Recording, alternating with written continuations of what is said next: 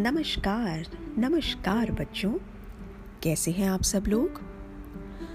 आपने कुछ दिनों पहले हमारे प्रधानमंत्री द्वारा दिए गए भाषण को तो सुना ही होगा। ये लॉकडाउन अब कम से कम तीन मई तक बढ़ाया गया है। और ये ज़रूरी भी है। ये हम सब जानते हैं, है ना? ऐसे करने से हम इस भयंकर महामारी के फैलाव को कम करने में मदद कर सकते हैं। इससे हमारे शहर के अस्पतालों पर भार कम होगा। वैसे अब बाहर जाते समय मास्क पहनना अनिवार्य मतलब कंपलसरी हो गया है। मैंने देखा कई लोग घर पर भी मास्क बनाते हैं, और मुझे ये बहुत अच्छा लगा, ये आइडिया बहुत पसंद आया। अब घर पर बैठकर तो कुछ करना ही है ना तो मास्क क्यों नहीं बनाए? माता पिता अपने बच्चों को व्यस्त रखने के लिए भी ये कर सकते हैं। है ना? अरे, सिलाई से याद आया। बच्चे कितने बड़े हो जाते हैं ना, और वो भी कितने जल्दी। अब देखते ही देखते मेरे बेटे के कपड़े उसे छोटे होने लग गए। क्या आप लोगों के घर में भी यही समस्या है? हम्म। अब घर पर ही तो रहना है तो मार्जिन खोल खोल कर काम चलाना पड़ेगा। वैसे क्या आपके साथ ऐसा कभी हुआ है कि मार्केट में आपको एक ड्रेस या पैंट या शर्ट इतना ज़्यादा पसंद आया हो कि जबकि वो आपके साइज़ का भी नहीं है? फिर भी जिद करके आप उसे खरीद लाए। मेरे साथ तो ये कई बार हुआ है बच्चों। और फिर कई बार टेलर के पास जाकर ऑल्टरेशन करवाया। लेकिन अक्सर ऐसे मौके पर टेलर भाई साहब तो बहुत बिज़ी रहते हैं। फिर घर आकर बड़ी मिन्नतों के बाद मम्मी ने उसकी तुरपाई मतलब ऑल्टरेशन किया करती थी वो। जब मैं आपके लिए नई कहानी चुन रही थी, तब मुझे इस्मत की कहानी मिली। जी हाँ तो इस्मत एक खुश मिजाज इंसान है। मतलब he is a happy go lucky person जिसकी अपनी खुद की जूतों की दुकान है। hmm. अगले दिन ईद है और जैसा कि आप सब लोग जानते हैं ईद पर नए कपड़े खरीदे जाते हैं। तो बस ठीक उसी प्रकार इसमत भी अपने परिवार के सदस्यों के लिए नई चीज़ें खरीदने निकला। दुकानदार उसे अपने लिए पतलून मतलब पैंट खरीदने के लिए राज़ी करता है। पर होता कुछ ऐसे है कि उस दुकान में सिर्फ़ एक पतलून मतलब एक पैंट ही मौजूद है अवेलेबल है। और वो भी इसमत के नाम से बड़ी मुझे तो मेरे ही किस्से याद आ रहे थे। क्या होता है इसमत की पतलून के साथ? क्या आप जानना नहीं चाहेंगे? तो पता करते हैं आज की मज़ेदार कहानी से बातुनी किताब की जुबानी से। तो आज की कहानी का शीर्षक है बच्चों, इसमत की ईद। कहानी लिखी है फौजिया गिलानी विलियम्स ने। अनुवाद किया है राजेश उत्साही ने और चित्रांकन किया है प्रोइति रॉय ने। ये कहानी प्रकाशित की है तुलिका प्रकाशन केंद्र ने। और ये कहानी मुझे उपलब्ध हुई। Read dot world reader dot O R G से। दोहराती हूँ। Read dot world reader dot O R G से। आप भी तुलिका प्रकाशन केंद्र द्वारा प्रकाशित अनेक किताबें फ़िलहाल इस साइट पर पढ़ सकते हैं। जी हाँ। तो शुरू करते हैं इसमत की कहानी। कल है ईद। इसमत को आज बिल्कुल फुर्सत नहीं थी। दिन भर लोग नए जूते की खरीदाई कर रहे थे। शाम होते होते इसमत के दुकान के सभी जूते बिक गए। इसमत ने सुकून की लंबी सांस भरी। चलो अब मैं परिवार के लिए कुछ तोहफे मतलब गिफ्ट्स तो खरीद सकता हूँ वह जूतों की अपनी छोटी सी दुकान बंद करके, कपड़े और चूड़ियों की दुकान की ओर चल दिया अस्सलाम वालेकुम हमजा, इसमत ने दुकानदार को सलाम किया वालेकुम अस्सलाम वालेकुम अस्सलाम फरमाए, क्या खिदमत करूँ? दुकानदार हमजा ने पूछा मतलब मैं आपकी क्या मदद कर सकता हूँ? हमजा ने पूछा, मैं अपनी बेगम मतलब अपनी बीवी को ईद के तोहफे में बुरखा देना चाहता हूँ, इसमत ने कहा। तो ये लीजिए, हमजा ने एक बुरखा दिखाते हुए कहा। और अम्मी के लिए एक दुपट्टा भी, इसमत बोला। ये कैसा रहेगा? हमजा ने चमकीले नीले रंग का एक दुपट्टा दिखाते हुए पूछा। दुपट्टा सुंदर नीले रंग का चमकदार था। वाकई में बहुत सुंदर लग रहा था। और फिर हमजा ने इसमत की बेटी के लिए कुछ चूड़ियाँ भी दिखाई। हमजा ने इसमत को तरह तरह की चूड़ियाँ मतलब बैंगल्स दिखाई। चूड़ियाँ चुनना आसान नहीं था। सभी एक से बढ़कर एक जो थी। अब इसमत तोहफे खरीद कर खुश था। उसने पैसे चुकाए और वहाँ से चलने ही वाला था कि, रुको हमजा ने आवाज़ दी। मिया, आप खुद के लिए कुछ क्यों नहीं लेते? आपकी पतलून तो थिगलियों से भरी है मतलब कितने पैचेस हैं आपके पैंट पर? आप अपने लिए एक नई पतलून क्यों नहीं खरीदते? हमजा ने बोला। हम्म चलो ठीक है इसमत बोला। पर जब ढूँढने लगे तो सिर्फ़ एक पतलून ही मिली। इसमत ने उसे पहनकर देखा। ओहो, ये तो मेरे नाप से चार अंगुल मतलब चार उंगलियाँ लंबी है, इसमत बोला। उसने अपनी दाढ़ी खुजाई और मुस्कुराते हुए हमजा को देखा। क्या आप इसे छोटी कर देंगे? माफ़ी चाहता हूँ, भाई साहब, हमजा ने कहा। आज नहीं, मुझे ईद की तैयारी करनी है। अपनी बेगम से कहिए ना मतलब अपनी वाइफ से कहिए ना। हाँ ठीक फरमाया आपने। इसमत ने सिर हिलाकर हामी भरी और जल्दी जल्दी घर की ओर चल दिया। यास्मिन, इसमत की बेगम ने जब बुरखे को देखा तो खुश हो गई।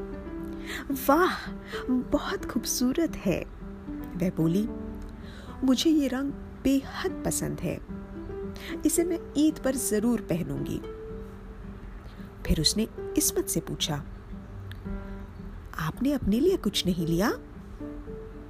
हाँ इसमत ने कहा, एक पतलून ली है ना? यास्मिन ने पतलून उठाकर देखी। ये तो कुछ लंबी लगती है। हाँ चार अंगुल लंबी है। आप इसे छोटी कर दें तो बड़ी मेहरबानी होगी। आज नहीं, यास्मिन ने जवाब दिया। मुझे बिल्कुल फुर्सत नहीं है। कल ईद है और मुझे बिरयानी बनानी है। आप अम्मी से कहिए ना। इसमत अपनी अम्मी हबीबा से मिलने गया। अम्मी, मैं आपके लिए तोहफे लाया हूँ। ये कहते हुए उसने नीला चमकीला दुपट्टा निकालकर उन्हें दिया। वाह बेटा, बढ़िया है, दुपट्टा लेकर हबीबा बोली। मुझे ये रंग बेहद पसंद है। इसे मैं कल ईद पर ज़रूर ओढ़ूँगी। फिर वह इसमत की तरफ़ देखकर बोली, अपने लिए कुछ नहीं लिया बेटा? हाँ अम्मी, ली है ना एक पतलून। हबीबा ने भी पतलून उठाकर देखी। ये तो कुछ लंबी लगती है बेटा। हाँ अम्मी, चार अंगुल लंबी है। अम्मी, आप इसे छोटी कर देंगी? आज नहीं बेटा, हबीबा ने जवाब दिया। मेरे पास बिल्कुल वक्त नहीं है। कल ईद है और मुझे शीर खुरमा बनाना है। शीर खुरमा सुनकर तो मेरे ही मुँह में पानी आ गया।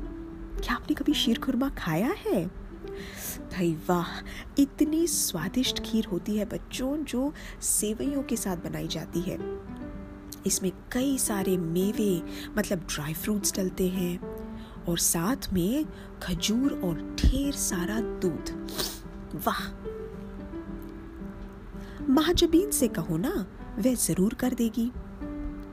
अब ये महाजबीन कौन थी? जी हाँ सही सोचा आप लोगों ने। महाजबीन इस्मत की बेटी थी। तो इस्मत अपनी बेटी महाजबीन से मिलने गया। बिटिया, देखो मैं आपके लिए क्या लाया हूँ। इसमत ने कहा और चूड़ियाँ निकालकर सामने रख दी। कितनी सुंदर है अब्बू, महाजबीन चूड़ियों को देखकर बोली। मुझे ये रंग बहुत अच्छे लगते हैं। इन्हें मैं कल ईद पर ज़रूर पहनूँगी। फिर उसने अपने अब्बू की तरफ़ देखा और कहा, अब्बू, आप अपने लिए कुछ नहीं लाए? हाँ हाँ इसमत ने कहा, लाया हूँ ना, एक पतलून। महाजबीन ने पतलून उठाकर देखी। ये तो कुछ लंबी लगती है, अब्बू? हाँ चार अंगुल लंबी है। आप मेरे लिए इसे छोटा कर देंगी? आज नहीं, अब्बू, महाजबीन ने जवाब दिया। मेरे पास बिल्कुल फुर्सत नहीं है। मुझे समोसे बनाने हैं और बेबी को भी तो संभालना है। अब दुखी इस्मत अपने घर वापस आ गया। उसने कैंची मतलब सिजर ली और अपनी पतलून को नीचे से चार अंगुल काट दिया।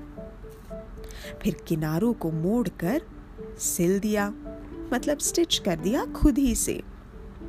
आहा, अब मेरी पतलून ईद के लिए तैयार है। इस्मत ने खुद ही से कहा और पतलून को तह करके मतलब फोल्ड करके टेबल पर रख दिया। फिर उसने यास्मिन अपनी बीवी को आवाज़ देकर कहा कि वह गरीब और बीमार लोगों से मिलने और उन्हें ईद के लिए पैसे देने बाहर जा रहा है और वह घर से निकल पड़ा। कुछ देर के बाद यास्मिन ने खुद से कहा, इस्मत सच में कितने अच्छे शौहर हैं। उसने इसमत की पतलून को कैंची से चार अंगुल छोटा किया। हाँ। किनारों को मोड़कर सिल दिया। मतलब इस्मत ने पहले ही अपनी पतलून छोटी की थी और अब यास्मिन ने उसे और छोटा कर दिया। फिर वह रसोई में जाकर अपनी बाकी काम करने लग गई।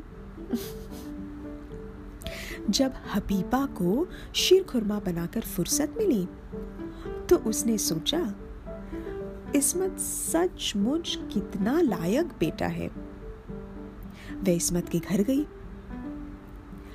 हबीबा ने इसमत की पतलून उठाई, उसे नीचे से चार अंगुल छोटा किया, हो, किनारों को मोड़कर सिल दिया, हे भगवान, और फिर तय करके टेबल पर रख दिया। मतलब पहले इसमत ने अपनी पतलून काटकर छोटी की, फिर यास्मिन ने उसे और छोटी की और अब हबीबा ने भी छोटी कर दी। और फिर हबीबा वापस घर आकर रसोई का बचा कुचा काम निपटाने लगी। आगे पता है क्या हुआ? जी हाँ जब महाजबीन को समोसे बनाने से फुर्सत मिली तो उसने सोचा मेरे अब्बू सचमुच कितने अच्छे हैं। और वह इसमत के घर निकल पड़ी। और उसने क्या किया? जी हाँ उसने अपने अब्बू की नई पतलून उठाई। उसने नीचे से चार अंगुल छोटा किया, किनारों को मोड़कर सिल दिया, हो, और फिर तय करके टेबल पर रख दिया। और फिर वे अपने घर वापस लौटकर रसोई का बचा कुचा काम निपटाने लग गई। मतलब अब इस्मत की पतलून पतलून नहीं, छोटी पतलून मतलब शॉर्ट सी हो गई थी। अब क्या होगा? अब अगली सुबह सब मस्जिद मतलब भगवान से प्रार्थना करने की जगह, जाने के लिए इसमत के घर जमा हुए। तब यास्मिन ने अपना नया बुरखा पहना। हबीबा ने अपना नया चमकीला दुपट्टा ओढ़ा और महाजबीन ने अपनी रंग बिरंगी चूड़ियाँ पहनी। इस्मत आप भी अपनी नई पतलून क्यों नहीं पहनते? हाँ हाँ पहनता हूँ। बेटा, आप भी अपनी नई पतलून पहने। पीछे से हबीबा ने आवाज़ लगाई हाँ हाँ अम्मी पहनता हूँ। तब तक महाजबीन भी आ चुकी थी। अब्बू, आप अपनी नई पतलून पहने ना? उसने बोला। इसमत ने अपने परिवार के सदस्यों की ओर देखा और सोचा, ये सब कितने अच्छे हैं। इनके पास मेरी पतलून छोटी करने का तो वक्त नहीं था तो क्या हुआ? लेकिन मन के तो बहुत अच्छे हैं। ये सोचते हुए इसमत अपनी नई पतलून पहनने के लिए अपने कमरे में चला गया। उसकी अम्मी, बेगम और छोटी और बेटी चेहरे पर मुस्कान लिए बाहर उसका इंतज़ार कर रहे थे। इतने में अचानक से कमरे से आवाज़ आई। ओह ओह, हाय, ये क्या हुआ? क्या हुआ? यास्मिन ने घबरा कर पूछा। क्या बात है? हबीबा ने घबरा कर पूछा। क्या गड़बड़ है, अब्बू? महाजबीन ने घबरा कर पूछा, और तभी इसमत भाई साहब अपने कमरे से बाहर निकल कर आए। उनकी नई पतलून घुटनों पर लटक रही थी। मतलब वो इतनी छोटी हो चुकी थी कि उनके नीज तक आ रही थी वो, मुश्किल से वो भी। यास्मिन, हबीबी और महाजबीन हक्की पक्की रह गई। मतलब इतने शॉक्ड और कंफ्यूज्ड हो गए कि उनके मुँह से तो कुछ शब्द ही नहीं निकल रहे थे। मैंने इसे काट कर चार अंगुल छोटा कर दिया, यास्मिन बोली।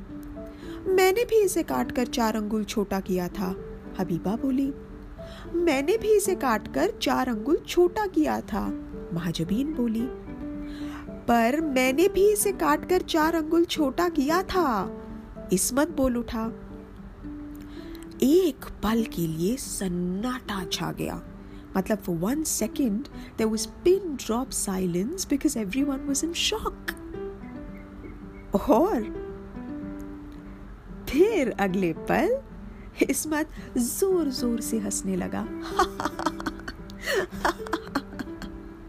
चलो कोई बात नहीं, हम टुकड़ों को वापस सिल देते हैं। यास्मिन ने कहा, और यास्मिन, हबीबा और महाजबी इसमत की पतलून को दुरुस्त मतलब रिपेयर करने में जुट गए। कुछ ही समय बाद इसमत की पतलून तैयार थी और वो भी बिल्कुल फिट और फिर पूरा का पूरा परिवार ईद मनाने खुशी खुशी मस्जिद निकल पड़े। तो बच्चों बताइए, क्या आपने कभी सिलाई मतलब स्टिचिंग का काम किया है? मुझे लगता है कि आपको ट्राई ज़रूर करना चाहिए।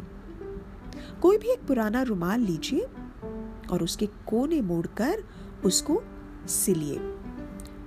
या फिर बटन कैसे लगाते हैं ये सीख लीजिए।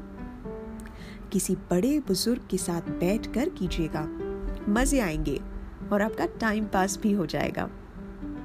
और हम अगले हफ़्ते जल्द ही मिलेंगे। तब तक के लिए नमस्कार।